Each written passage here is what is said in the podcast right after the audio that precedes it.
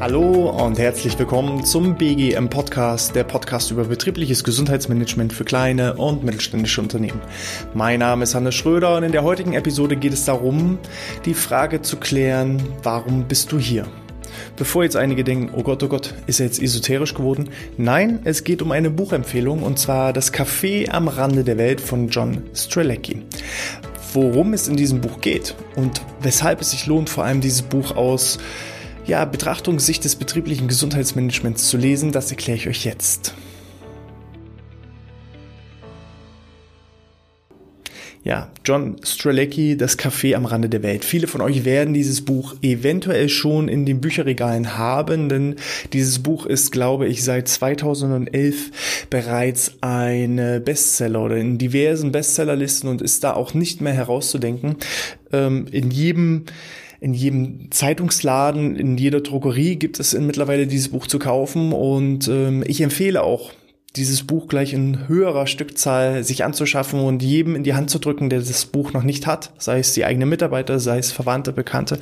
Denn äh, ja, es geht darum, was ist eigentlich der Sinn des Lebens. Wir starten im ersten Bereich mal so ein bisschen mit einem kleinen Einblick in das Buch, was, warum geht es in dem Buch und dann eben auch der Transfer auf mich persönlich. Wie konnte ich die drei Fragen aus dem Buch für mich beantworten und wie kann man das auch auf das betriebliche Gesundheitsmanagement übertragen. Und äh, dann könnt ihr selber entscheiden, ist dieses Buch etwas für euch oder nicht. Ja, in der Geschichte geht es um John. John ist genervt von seinem Job, braucht mal wieder eine Auszeit am Wochenende, will sich da mal so ein paar Tage frei nehmen, um ja wieder Kraft und Energie zu sammeln, ähm, damit er wieder dann anschließend in seinen hektischen, gestressten Job wieder hineingehen kann und auf dem Weg in die Entspannung, auf dem Weg in die Energiepause ist er unglücklicherweise in einen Stau geraten. Wir kennen diese Situation, ist natürlich nicht erfreulich, man fängt an sich zu ärgern, man fragt sich, warum gerade ich, warum jetzt genau hier der Stau und äh, er hat da keinen Bock mehr drauf und fährt einfach die nächste Abfahrt runter, ohne zu wissen, wo er ist, geschweige denn ohne zu wissen, wo er hin muss. Und er fährt und er fährt und es wird langsam dunkler und dunkler und er fährt immer mehr von seinem eigentlichen Ziel weg. Und irgendwann zeigt dann die Tankanzeige, hm, Reserve, nicht mehr viel drin. Und äh, völlig verzweifelt fährt er kreuz und quer und kommt auf einmal, kurz bevor sein Tank leer ist, an ein Café an. Das Café der Fragen. Er denkt sich nichts weiter dabei, geht eigentlich erstmal aus, aus Gründen des Hungers hauptsächlich in das Café hinein, ist natürlich immer noch schlecht gelaunt, weil der Tank ist leer, Hunger macht böse und natürlich auch ähm, ja sein eigentliches Ziel, was er erreichen wollte, da ist er nicht hingekommen. Und das alles, obwohl er ja eigentlich sich so sehr die Entspannung wünscht. Im Café selbst nimmt er dann die Speisekarte in die Hand. Das ist eine ganz normale Speisekarte mit diversen Gerichten, sei es Frühstücksgerichte, Mittagsgerichte, Abendsgerichte. Was aber das Besondere ist, ist die Rückseite der Speisekarte. Denn äh, auf der Rückseite der Speisekarte stehen exakt drei Fragen. Zum einen ist die Frage, warum bist du hier? Er denkt sich im ersten Moment, hm, okay, warum sollte ich mich jetzt hier die Frage stellen, warum ich jetzt hier in diesem Café bin? Aber nein, es geht nicht darum, warum bist du jetzt hier in diesem Café, sondern warum bist du hier? Viel, viel tiefsinniger diese Frage. Was ist dein Zweck der Existenz? Was ist der Sinn deines Lebens? Warum bist du auf diesem Planeten? Dahingehend ist diese Frage ausgerichtet. Die zweite Frage, die sich John mithilfe der Speisekarte stellen soll, ist, hast du Angst vor dem Tod? Und die meisten werden jetzt denken, natürlich habe ich Angst vor dem Tod. Ich habe völlige Angst vor dem Tod. Aber macht es überhaupt Sinn und ähm, ist es begründet, dass man Angst vor dem Tod hat? Dazu dann gleich später mehr. Und die dritte Frage ist, äh, führst du ein ja, erfülltes Leben? Ein erfülltes Leben nach deinen eigenen Vorstellungen? Und auch da ist John sich sicher, naja, wenn ich das so machen würde, dann äh, wäre ich jetzt nicht hier, denn äh, dann würde ich irgendwo ja, ein erfülltes Leben am Strand, in der Karibik oder wo auch immer verbringen. Aber ja, ist das alles? Und das sind so die drei Fragen, die so Kernbotschaft dieses Buches sind. Äh, mithilfe der Inhaber des Cafés äh, wird John dann im Laufe der Nacht denn er wird da einige Zeit verbringen, diese drei Fragen Stück für Stück reflektieren und erarbeiten und äh, geht dann mit einer ganz, ganz starken und überraschenden Erkenntnis heraus. Zum einen verlässt er das Café nicht mehr hungrig, äh, zum anderen weiß er, okay, Vielleicht ist mein Tun und Handeln, was ich in den letzten Tagen, Wochen, Monaten, Jahren gemacht habe, nicht ganz dementsprechend, was der Zweck meiner Existenz ist, sondern dass ich eben einen Job erfüllt habe, der ausschließlich ja, dem Sinn und Zweck des Geldverdienens, aber nicht den eigenen Prioritäten, Wünschen und Erwartungen an das, an das eigene Leben entspricht. Und ähm, dahingehend, nicht umsonst ist dieses Buch ein Spiegel-Bestseller seit vielen, vielen Jahren. Diese Frage beschäftigt viele, viele Menschen meines Erachtens. Und genau auch jetzt in der Zeit, in der Corona-Pandemie, viel, viel stärker denn je. Denn ich betreue und beobachte viele, viele verschiedene Unternehmen und spüre, dass äh, vor allem jetzt mit der Corona-Pandemie eine extreme Unruhe auf dem Arbeitsmarkt entstanden ist, eine extreme Unruhe auf ähm, ja, dem, dem Mitarbeiterbereich auf einmal entsteht, weil Leute im Homeoffice sitzen, Zeit haben, mal nicht in der täglichen Routine gefangen zu sein, nicht die täglichen Aufgaben zu absolvieren, sondern mal Zeit haben, in sich zu hören, zu reflektieren, was haben sie in den letzten Jahren gemacht, getan, geschafft und was sind ihre eigentlichen Ziele, wo wollten sie mal hin? Und wo sind sie vielleicht irgendwann im Laufe der Zeit falsch abgebogen und haben sich dann aus Gründen des, ähm, naja, de, aus gesellschaftlichen Zwängen heraus einfach nur noch ähm, in diesem Hamsterrad weiter bewegt, ohne Sinn und Verstand und ohne den eigenen Wünschen und Zielen zu folgen. Und äh, das hat sich aufgestaut über die Jahre und kommt halt jetzt in dieser Corona-Pandemie zum Ausbruch. Ich habe einige Leute, die sich jetzt mitten in der Corona-Pandemie auf einmal selbstständig machen, obwohl sie sichere Jobs hatten, keine Angst haben brauchten. Aber sie haben einfach gemerkt, mit dieser ja, Zwangspause, die teilweise eingelegt wurde, es ist nicht das, was, was, was mein Ziel ist, mein, mein Sinn entspricht, meinem Zweck der Existenz entspricht. Und ähm, auch die Generationen, die jetzt Stück für Stück heranwachsen, zumindest das, was ich beobachte, ist, dass viel mehr ja, die, die, der neue Arbeitsmarkt, der einfach entsteht, viel mehr sinnschaffender sein muss. Also jedes Unternehmen sollte sich inzwischen fragen, ist diese Arbeit, sind diese Aufgaben, sind diese Jobs, die ich schaffe, sinnerfüllend? Haben die einen gewissen Zweck, einen gewissen Sinn? Oder sind die halt wirklich nur, um Geld zu verdienen? Und das reicht der nächsten Generation, die jetzt hier heranwächst, die den Arbeitsmarkt, in den Arbeitsmarkt eintritt, das reicht nicht mehr. Sondern die meisten wollen ein, eine sinnstiftende Arbeit absolvieren. Und ähm, in meinen, meinen Mitarbeiter-Coachings und, und Führungskräfte-Coachings ist es manchmal wirklich, wirklich äh, sehr erschreckend. Dann geht es darum, was sind die Werte, die Ziele des Unternehmens und die eigenen Mitarbeiter können es nicht klar formulieren, obwohl es teilweise aus meiner Sicht ganz klar und verständlich sein sollte. Wenn man beispielsweise in einer Pflegeeinrichtung guckt, was ist denn der Sinn und Zweck einer Pflegeeinrichtung? Und wenn ich genau diese Frage dann an Pflegekräfte stelle und als Antwort bekomme, naja, ähm, mit, meiner, mit meiner Arbeitsposition geht es darum, dass mein Chef möglichst viel Geld erwirtschaftet, dann läuft da in gewisser Art und Weise was falsch. Denn aus meiner Sicht heraus ist im Beispiel jetzt der Pflegeeinrichtung der Sinn und Zweck, ähm, ja, den älteren Bewohnern, die selber nicht mehr imstande sind, ähm, selbstständig alleine zu leben, ein, ein möglichst Lebensfreude schaffendes ähm, Ende des Lebens auch mit zu begleiten. Ja, ähm, da die, die Selbstständigkeit vielleicht wieder zu erlangen, Freude zu schaffen, soziale Kontakte zu knüpfen, die Betreuung selbst und Pflege selbst. Und ähm, dadurch, wenn ich jetzt sehe, wenn, wenn ich jetzt in der Notlage wäre, dass ich ähm, Menschen habe, die betreut werden müssten aus meinem eigenen Umfeld, dann ist der Sinn von den Pflegekräften einfach, dass sie auch mir das Leben erleichtern und ich auch ruhigen Gewissens jemanden in, in deren Hände geben kann, die ähm, dafür sorgen, dass meine betreute Person ein glückliches Leben führt mit, mit, mit hoher Lebensenergie und möglichst hohem noch Schaffen und Tun, die halten mir dann natürlich auch automatisch den Rücken frei, so dass ich meinem ja, meine Lebensenergie in andere Dinge reinbringen kann. Und das ist vielen, vielen Pflegekräften gar nicht bewusst, sondern naja, ich glaube nicht, dass viele Pflegekräfte es machen wegen des Geldes, weil es einfach andere Jobs gibt, wo man auch mal deutlich mehr Geld verdient. Aber dass dieser eigentliche Sinn und Zweck häufig verloren geht und gar nicht so auf der Agenda auch der Unternehmen steht. Manchmal müssen auch so Unternehmensleitwerte und Bilder möglichst einfach dargestellt werden. Und das geht leider Gottes immer mehr auch verloren. Was, äh, wie sieht es bei mir aus? War, warum bin ich hier? Mein großes Vorbild und Idol war mein eigener Großvater. Der war Feuerwehrmann und ähm, wenn andere Leute vom Feuer weggerannt ist, ist er äh, ja in das brennende Haus hineingestürmt und hat so vielen, vielen Menschen geholfen bei Autounfällen geholfen, bei Flutkatastrophen geholfen, war also immer da, wo Hilfe notwendig war, da stand er mit Rat und Tat zur Seite und das hat er nicht nur im beruflichen Kontext gemacht, auch im privaten Umfeld ähm, hat er vielen, vielen Menschen geholfen und das war immer so mein Idol, mein großes Vorbild und mein Sinn und Zweck, mein, mein, mein Zweck der Existenz ist es, Leuten zu helfen.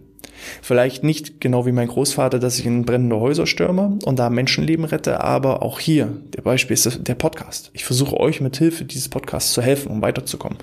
Ursprünglich ähm, warum bin ich äh, hier Ziel gelandet? Wie, wie, war mein Weg? Ich hatte eben schon immer die große Affinität, den großen Spaß, die große Freude an Sport und Bewegung. Und so wollte ich ihm mein Hobby zum Beruf machen, Sport und Bewegung, gepaart mit Leuten helfen. Bin so im Bereich Fitness gelandet, mit der großen Vision, Leuten bei ihren Zielen, Wünschen, Träumen, bei ihren Erkrankungen einfach zu helfen und äh, zu unterstützen. Und äh, was da aber ein Stück für Stück passiert ist, ist auch ich habe mich verlaufen. Auch ich hatte andere Erwartungshaltungen und Wünsche und Ziele genau eben so diese Vorstellung, ich bin am Fitnessstudio, ich helfe Leuten, Leute, die stark übergewichtig sind, ähm, denen ein besseres Leben zu verschaffen, ähm, ihre Ziele zu erreichen, dadurch eine glückliche Partnerschaft zu leben, erfolgreich im Job zu werden. Das war so meine Vision. Unglücklicherweise sah es dann im täglichen Alltag ab und an anders aus. Da waren rankenschlanke Mädels, die gesagt haben, ja, also mein Ziel ist es abzunehmen. Wo ich gesagt habe, Mensch, du bist auch perfekt so wie du bist. Ich kann dir eigentlich nicht helfen. Dein, dein Problem ist nicht physischer Natur, sondern ist einfach ein fehlendes Selbstbild oder ein verschobenes Selbstbild. Ja, oder eben die Jungs, die eben ausschließlich äh, dicke Muskeln haben wollten, aus der Begründung heraus, da die Mädels zu imponieren und ähm, ja, durch das äußere Erscheinungsbild in irgendeiner Art und Weise das Selbstvertrauen zu gewinnen, was sie eben selber nicht haben. Und das widersprach so ein bisschen meinem Zweck, äh, Zweck der Existenz, weil ich wollte genau den Menschen helfen, die auch wirklich Hilfe notwendig hatten. Und nicht einfach nur irgendjemanden helfen. Und wenn du dann den hundertsten Plan äh, Bauchbeine Po Training oder den hundertsten Plan ja für einen dicken Trizeps geschrieben hast, dann stellst du halt irgendwann selber dich in Frage. Und so habe ich überlegt, wie, wie kann ich das verändern? Was kann ich, wie kann ich wirklich noch mehr bewegen, noch mehr Menschen helfen und vor allem den Menschen helfen, die es wirklich notwendig haben? Und so bin ich im Bereich des betrieblichen Gesundheitsmanagements gelandet. Denn aus meiner Sicht ist es nicht nur so, dass wir jetzt den einzelnen Mitarbeiter helfen, sondern meine große Vision ist es, jeden einzelnen Unternehmen, jeden einzelnen Kunden so zu unterstützen und zu helfen, dass das Unternehmen einfach viel, viel produktiver ist. Unterm Strich viel mehr, also unsere Dienstleistung muss so effektiv sein, dass die Kosten, die wir, die wir kosten, ein Lacher ist gegenüber den Kosten, die, den Zusatzgewinn, die das Unternehmen erwirtschaftet durch uns, weil einfach die Mitarbeiter motivierter sind. Wir helfen dabei natürlich auch den einzelnen Mitarbeiter, dass der Mitarbeiter wieder Spaß hat am Arbeitsplatz, dass die sozialen Kontakte am Arbeitsplatz einfach viel, viel besser sind, dass ähm, eine Teamstimmung besser ist, dass das Verhältnis zwischen Vorgesetzten und Mitarbeitern einfach besser ist, dass die Leute nicht am Sonntagabend zu Hause sitzen und Angst davor haben, dass wieder Montag ist, sondern dass sie sich eher auf den Montag freuen. Das ist eigentlich mein, meine Vision, mein Ziel, mit jedem einzelnen Kunden, den wir betreuen. Und wenn wir es schaffen, die Unternehmen so weit zu unterstützen, dass sie mehr Gewinne erwirtschaften, dann passiert automatisch, dass auch mehr Steuern fällig werden. Durch mehr Steuern kann unsere gesamte Infrastruktur, sei es äh, Kitas, sei es Schulen, sei es Straßen, einfach viel, viel stärker ähm, ja, da, durch die Steuergelder einfach optimiert werden und angepasst werden und Investitionen getätigt werden, wo jetzt vielleicht noch nicht so die Investitionen möglich sind.